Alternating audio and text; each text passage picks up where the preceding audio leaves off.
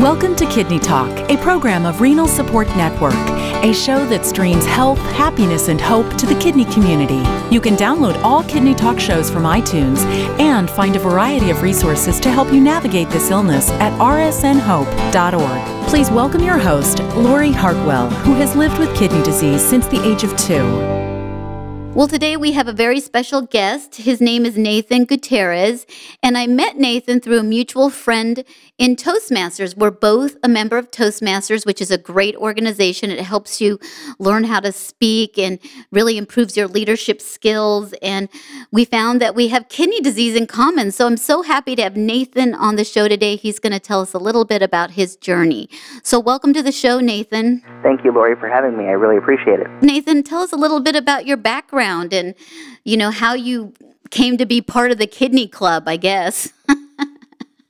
Well uh, first of all i should mention that i was born with a birth defect called spina bifida and basically what that is is uh, when i was born i was born with a small uh, silver dollar sized hole in my spine uh, that was clearly visible when i was born uh, back in 1983 and back then they didn't have the technology to uh, detect that beforehand. So they didn't really know until I was born, so it was a, a nice surprise, really. Um, I'm the firstborn out of two kids. I have a younger sister, Tyann. She's three years younger than I am. She is not disabled at all. Uh, but anyway, it, the spina bifida has confined me to a wheelchair since birth. Uh, for the first three years, my parents carried me around, and then after that, they wanted to create uh, independence for me as much as possible. And so from there on, uh, I learned how to use a wheelchair, and that's how I've gotten around really majority of my life. Um, there was a brief period of time where I did use some walking braces, uh, actually a couple times in my life, but really that was a, a difficult situation. I found that even walking 10 or 15 feet was physically taxing, and uh, I figured that using the wheelchair would be much more beneficial to me uh, in my future. And therefore, I decided from then on that I would just go ahead and use the wheels.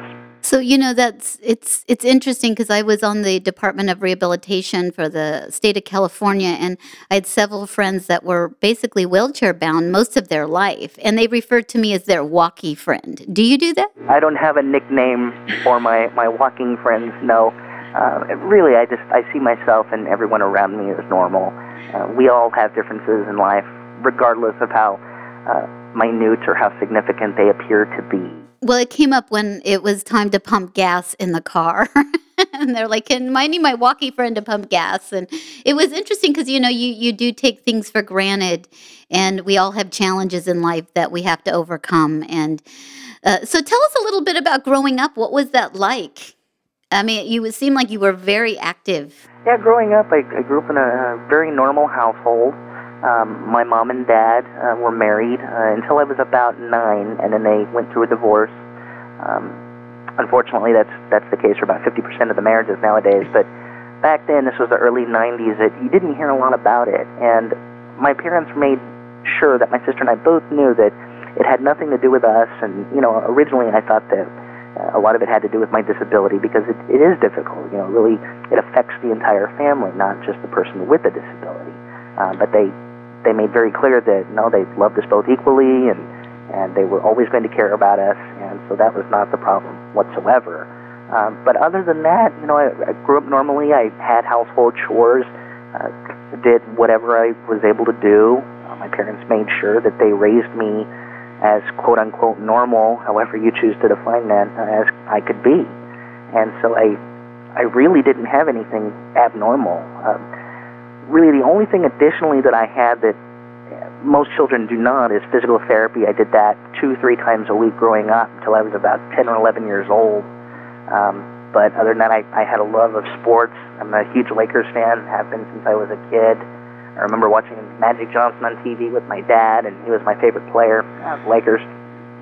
And I always wanted to, to play basketball or have sports in my life somehow. And so what happened was I was born in Los Angeles, and so when I was about five, uh, shortly, you know, before my parents divorced a few years later, we moved to Bakersfield, California. And here I met an adult wheelchair basketball team. And of course, they were 20, 30 years older than I was. And I was only about five, six years old at the time. But they encouraged me to come out and join them and see what it was all about and see if it would be some, something I would be interested in doing. And from there, I've been part of the organization for over 20 years, so Wow. obviously I, I took a liking to it. Um, but they they really taught me a lot about what was what it would be like to be a man growing up who just happened to be in a wheelchair, and that's kind of the approach I take.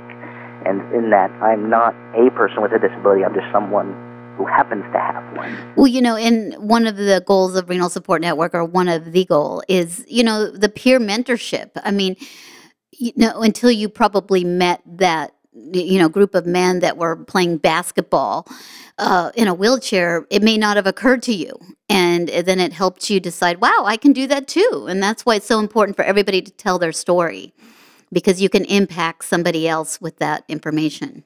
Yes, absolutely. Uh, meeting these these adult friends, I mean, they were they were really the first friends I had here in town, and um, you know, I, I it really opened my eyes to see what I was be capable of doing if I just worked hard at it. Uh, all of the, a lot of them drove their own cars. They had jobs, careers that they went to every day. A lot of them owned homes, had families, wives, husbands, kids, and uh, I, I really, from that point forward, I realized, hey, I can live a pretty pretty normal life. Uh, I just put my mind to it. So, when did you learn that your kidneys were failing, and was it caused by your illness? Um, I learned in 2006. I was 23 years old. At the time, I, I had decided that uh, I was going to be in college for forever, basically. Uh, I, I had been in college for about five years at that point at the community college. I was on the, uh, the lifetime plan, as they called it there. And um, I had not been feeling well for some time, and so really I thought it was just how I was meant to feel. You know, once you you're not feeling well, you're feeling a certain way, uh, however you choose to put it, it really becomes a part of who you are, and then after a while, you really don't know any different. And so, what happened was, um, I remember in 2006, it was around mid June, late June, I was sitting at my coffee table and I was working on my laptop computer. And uh, next thing I know is I I get a call from my doctor, and they said, "Well, you know, your kidneys are failing." And I said, "Well, I don't I don't understand." And they said, "Well, you know, you remember when you came down last week? Uh, we did some testing, and uh, yeah, you're in stage five renal failure." And I was I was really surprised. Um, I called my mom immediately, and she came home from work. I was still living at home at the time and she rushed me to the ER. And I, you know, I really had no idea, Lori, that. that And this wasn't ever brought to your attention. This was a possibility. uh, my mom told me when I was a kid that they knew that the kidneys were not normal in a sense, but um, there was really no expectation it was ever going to reach this point. And the only indications that I had uh, leading up to this point, and of course I know what it is now, but at the time, I'd say two to three weeks leading up to the official diagnosis, my routine was literally getting up in the morning, getting sick uh, in the bathroom, going back to bed, and sleeping anywhere from 12 to 14 hours a night, and still feeling restless. And uh, at the time, I, I had sleep apnea. I'd had sleep apnea for probably six or seven years by that time. So I had the, uh, you know, the mask on, this the CPAP machine, and uh, yeah, it was just it was a terrible feeling. It just felt like the flu. But, Right. You know, unless you know what the symptoms are for renal failure, you think this is just a very long, prolonged flu. Yeah, you feel tired. And, you know, you brought up a good point. You don't realize how bad you feel because it's the chronicity of any chronic illness. You slowly start to feel bad. So it's not like you broke your leg and one day you were walking and the next day you can't walk. There's nothing drastic about your change. And you just learn to accept it. And, you know, that's part of the denial process too. Um, but then you need something critical like, wow, I can't get out of bed for a while. There must be something wrong. And then the doctor calls you and confirms it. Well, you know, I was really stubborn, and um, I told my mom. Again, I was 23. I was an adult, and I said, "Look, I'm I'm fine. You know, I'm I'm a guy who didn't want to admit something might be wrong, and uh, I'm I'm fine. i'm just I'm sick. I've got stress from school. I made every excuse that I can think of to get out of going to the doctor." And she said, "Well, I, you know, I really don't care how old you are. I'm taking you to the doctor." I'm still your mother and I can still tell you what to do. They do, but you know, she really she saved my life in in forcing me to do that. So again, we went to we went to L.A. and um, and they did the blood test, they did the ultrasounds, they did you know, the the workup that they normally do, and that was the diagnosis. I mean, I had already reached stage five renal failure. I mean, it wasn't it wasn't progressive at that point. I was already there, and over the next two days, um, I started dialysis immediately, and that led me on a three-year journey of dialysis twice a week or three times a week, um, three hours a day. And so you were doing hemodialysis, obviously. Did you ever think about doing home dialysis, or did you just choose to do in center? Well, they did talk to me about it, and I was hesitant. Not because I didn't feel I couldn't do it, but I was always hes- hesitant because what if something went wrong? And, Mm-hmm. um, you know, I, I wanted to be there and to have someone handle it. Uh, and at that time, too, I was still in school. In fact, during that three year period, for half that time, I was going to school full time and on dialysis at the same time. I would literally get up in the morning on Mondays, Wednesdays, and Fridays, go to dialysis from about 9:30 to 1, and then from there go across the street because that's how close my school was, and go to class with my arm bandaged up and everything. And what were you studying? And I was getting my degree in business administration. Okay. So it, it wasn't easy, but I was determined to do it. And finally, there was one day that I remember clearly that I was going across the campus, and it's, it's not a huge campus, um, but it's it's significant, especially if you're not feeling well. I went from one end of the campus to the other, and by the time I reached that other end of the campus, I nearly passed out because I had had treatment that day and I was exhausted. And uh, I finally went to my guidance counselor and I said, you know, I think you're right. I I just I need to leave school for a while, and uh, you know I don't want you to think I'm quitting. I am going to come back and I am going to finish this. But all of you have been right. All of you that have been advising me that I need to take care of myself first, and so that's what I did. That next year and a half, I just I focused on my health and, and uh, leading up to that transplant. So tell us a little bit about how the transplant came about. Well, it was interesting. Uh, in about 2007, so it was only about a year, maybe less than a year after I started dialysis.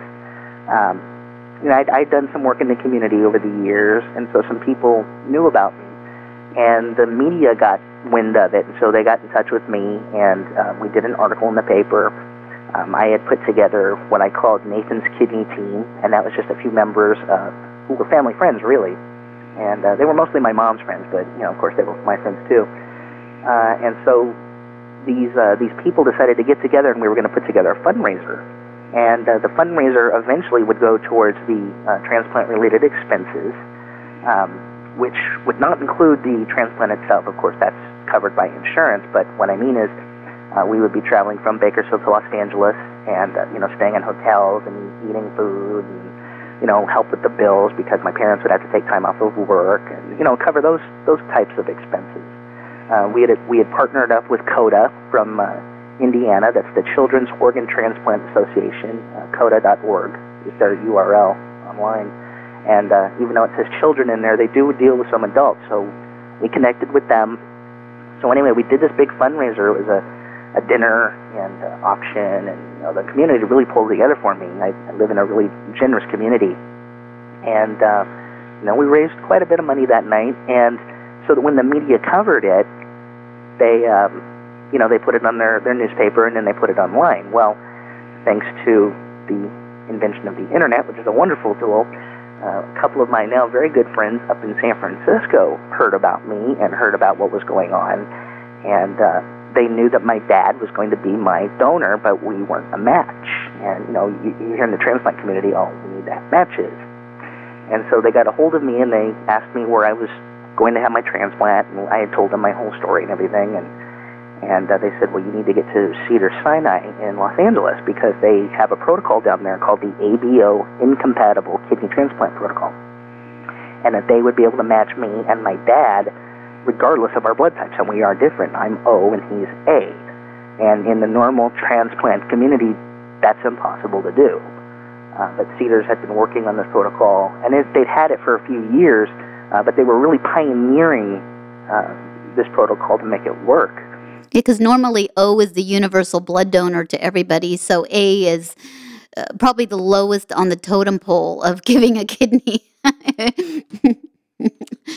yeah, besides besides AB, yeah. Um, And so if it was reversed, and this is what I tell everybody, if it was reversed, I was able to give my dad a kidney. That wouldn't have been a problem at all. Mm-hmm. But because it was the way it was, it was a little more challenging. So here I had been on dialysis for a while, just trying to figure out how can I, how can I get a transplant, make this work. And so really, when I I heard about uh, Cedars through these new friends of mine, uh, that was a blessing. So, wow, it's great that your dad was a potential donor, but it really was an issue because you weren't the same blood type. So, what did you do?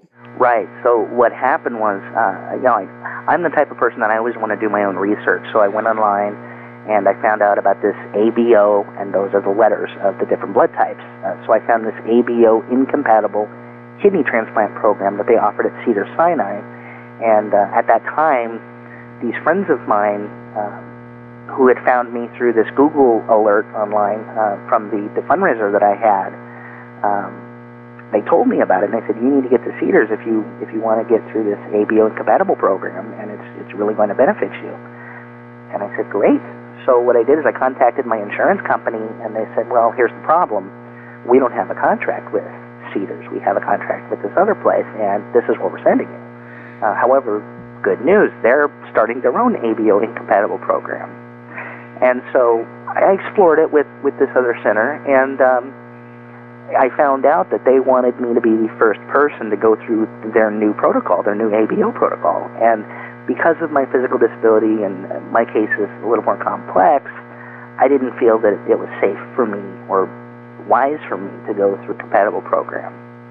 And so I explored it with, with this other center, and um, I found out that they wanted me to be the first person to go through their new protocol, their new ABO protocol. And because of my physical disability and my case is a little more complex, I didn't feel that it was safe for me or wise for me to go through as the number one patient. You, you, didn't want to be the first. I mean, it is a medical practice and they're practicing on you. I mean, it, you really have to be your own advocate because um, I was under the same situation and having high antibodies, and there were different uh, you know options for me to be desensitized but it's really important when you're undergoing a new therapy is to go somewhere that actually has a program where they they're tracking results. They you know they're not like oh i just want to try this new protocol on you to see if it works.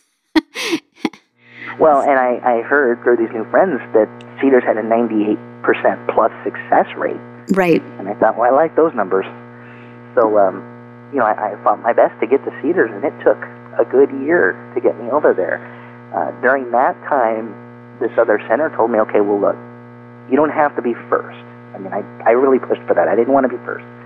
But I insisted that if I were to go to this other place, that uh, I want to see a few of them done first successfully before I'm, I'm convinced that, that they have the protocol down and, and that it would be beneficial for me to go there. Uh, meanwhile, in, you know, in the background, I'm still trying to get to Cedars. And so what happened, they said, okay, well, we'll do, uh, I think they said three. And then you can see based upon those results as to how you feel about it. I said, okay, you know, I agreed to it.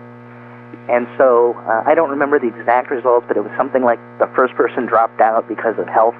You know, they, they ended up becoming um, so sick that they weren't able to go through a transplant. The second one had financial issues with their insurance. And then the third one I think, dropped out or had insurance problems also, something like that. So then I became number one on the list again.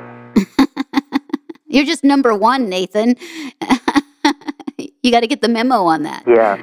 so again, I had this conversation. I said, well, you know, based upon the three that you had that didn't work, I, I'm number one again. I, I'm not doing this. And so finally, and I, I reiterated the statement to my insurance. I said, I really want to get to Cedars.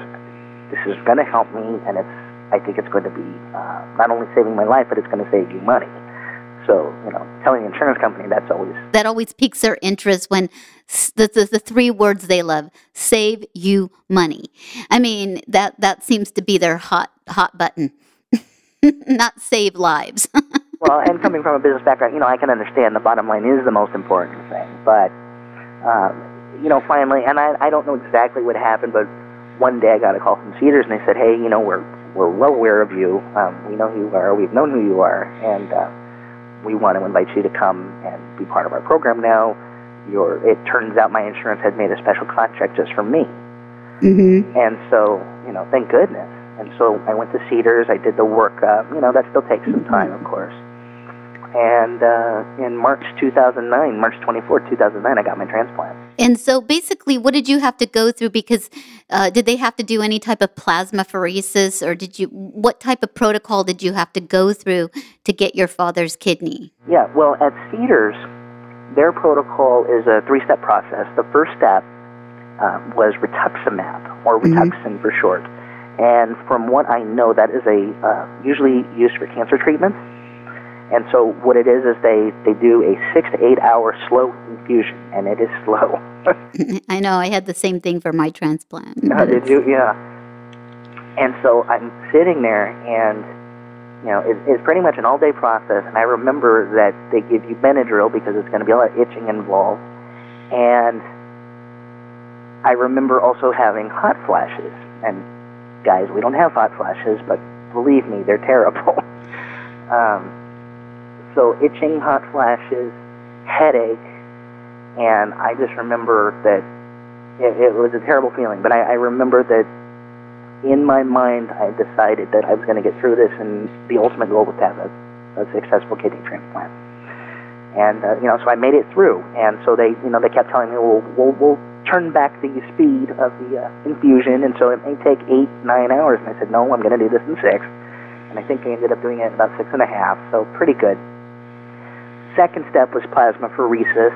Uh, that's where they take all the uh, antibodies out of your blood. And I ended up having six or seven treatments. Normally they do three or four, but my body apparently fights things.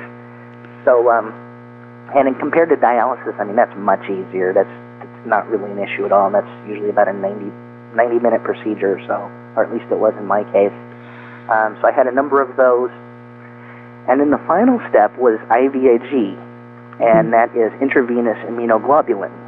And so basically, what that does is once they strip your uh, blood of all the uh, the uh, you know the nutrients and, and, the antigens and all that, they uh, it basically puts up a wall to prevent your immune system from regenerating itself, and it gives the doctors a uh, a window of opportunity to go ahead and do the transplant. So by the time the IVIG therapy wears off, your kidney's already in place, transplanted, and your body begins to recognize the kidney as its own as opposed to a foreign body. And so it's a really neat procedure. it, it is amazing. I had um, a different problem. I um, my best match for my transplant was somebody who was a different blood type than me, but they were ruled out as a living donor because of health issues. And then my stepsister ended up being my donor, who was the same blood type, but I had more antibodies to her. So I went through, it was a different, instead of having a, an incompatible blood transplant, I had a desensitization problem. So I had to go through the same protocol. And it's absolutely amazing. Um, because uh, I don't know about you, when you went through the transplant, was it's nice to have a living donor transplant because it's planned. I've had three other deceased donors, and it was a little bit more hectic, so it was a little bit more planned on going in on a Friday morning and getting the kidney and you know a little bit more calm. What was it like when you got the transplant?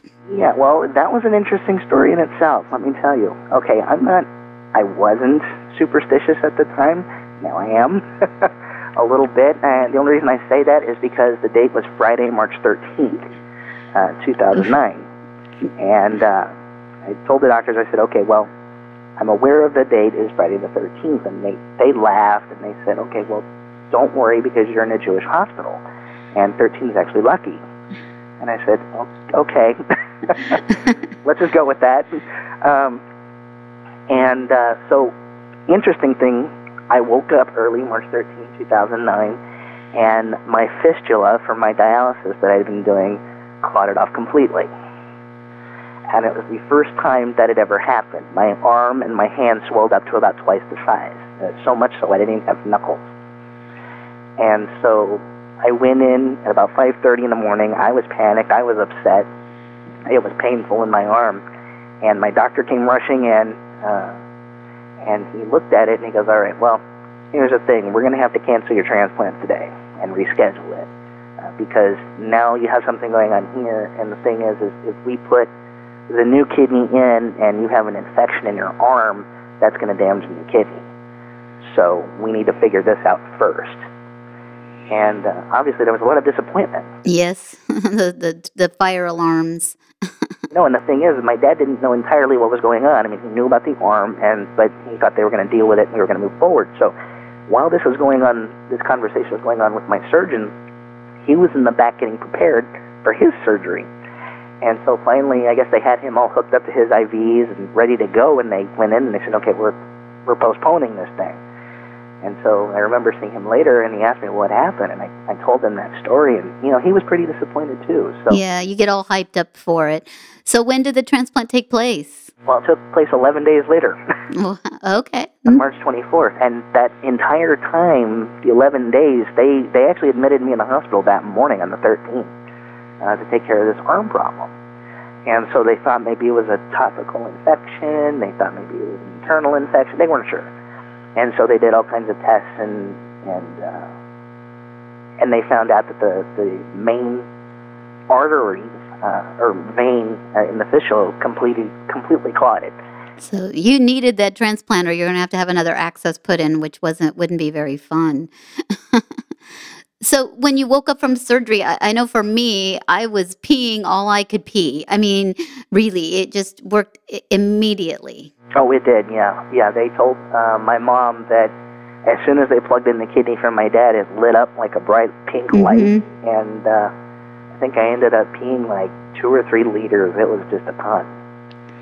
And and what are your labs today? Uh, my labs are are really good. Uh, my creatinine hovers anywhere from 0.7 to 1.1, mm-hmm. and then my my BUN is down in the in the uh, mid 20s. I mean, it's um, much better, much better than it was. And how is your dad doing? Uh, he's doing well. You know, he had to lose a, a bit of weight uh, before the transplant, and uh, he was a smoker uh, back then too, and uh, you know, and he hasn't gone back. So it changed his life for the better as well. It did, yeah. And then, so just to wrap up, because I, I think, you know, Nathan is so important. You're great at telling your story. Um, you know, what is Toastmasters then? Because I'm a big fan of Toastmasters. I've been going for 22 years. So, in closing, you know, can you tell the benefits of Toastmasters and how it's so important to tell your story to inspire others? Well, Toastmasters is great because it, it allowed me to um, hone my speaking skills and I knew that after the transplant, that's what I was meant to do. I, you know, before I, I wanted to go into basketball, I decided I wanted to go into coaching.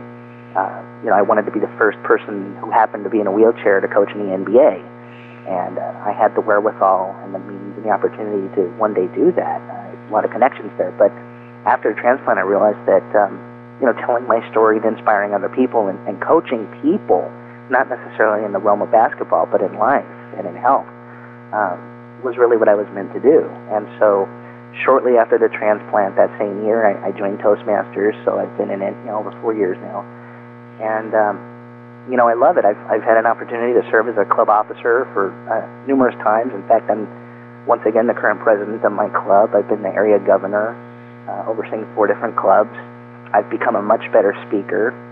I thought I was pretty good before, but in Toastmasters, they, as you know, Lori, they, they count every mistake you make, and and they point it out to you. And I, I remember that when I went into my first meeting and they did that, and they said, I, I said um 16 times. And that really brought to my attention that, wow, I need to get better. Yes, you can't get, you know what, it's like stage time. You know, people go to the gym continuously, and I believe I've been going to Toastmasters for 22 years. You never get enough practice. And so once you stop, you get rusty and you have to continue that skill set and you get better and better and better. And uh, there's so many incredible speakers in toastmasters. I, I can't even begin to even think i would be even in their ballpark so i have a lot to learn. Well you know and, and toastmasters has led me on uh, a journey to where i've met well-known professional speakers uh, in the united states uh, a lot of them who are my mentors and, and a few really good friends of mine now um, I've had an opportunity to do te- two TEDx presentations. Mm-hmm. Um, one of them that you can actually find on YouTube. Um, and I've started my own communications company, Stand to Speak Communications. And the reason I came up with that is because most people can't stand to speak, and neither can I, literally. That's very clever. Well, how do we find out about um, your it's standtospeak.com if they want to learn more about you? Yes, standtospeak.com, and that's T O. Okay, standtospeak.com, and you can learn more about Nathan and his work. And then also, uh, if you want to know more about the ABO incompatible transplant protocol at Cedars, at least, uh, I own the domain ABO kidneytransplant.com. Yeah, and we've had um, Dr. Viacana's on our board, so we have we've done radio shows with um, uh, about ABO incompatible. So it's important to know all the information out there about you know your options. I mean, there's kidney swaps where if you have an incompatible donor, you might be able to be put in a swap. And there's so many options today. And, and you know, Lori, I recently learned that they actually do uh, a cross between what you went through and what I went through. They actually do a highly sensitized ABO incompatible right. transplant now. You know what? It's a medical practice, and there are people burning the midnight oil to make our lives better. And I'm so grateful for that. And thank you, Nathan, so much for sharing your story. And you're inspiring. And I can't wait to meet you in person someday. I look forward to it too, Lori. I, I really appreciate you uh, taking the time to speak with me today. Thanks for listening to Kidney Talk, a program of Renal Support Network. Please make sure to find us on Facebook or sign up for our newsletter at rsnhope.org. Kidney Talk is intended for informational purposes only. It is not intended to be a substitute for professional medical advice, diagnosis, or treatment from your physician. Always seek the advice of your own healthcare provider regarding your medical condition.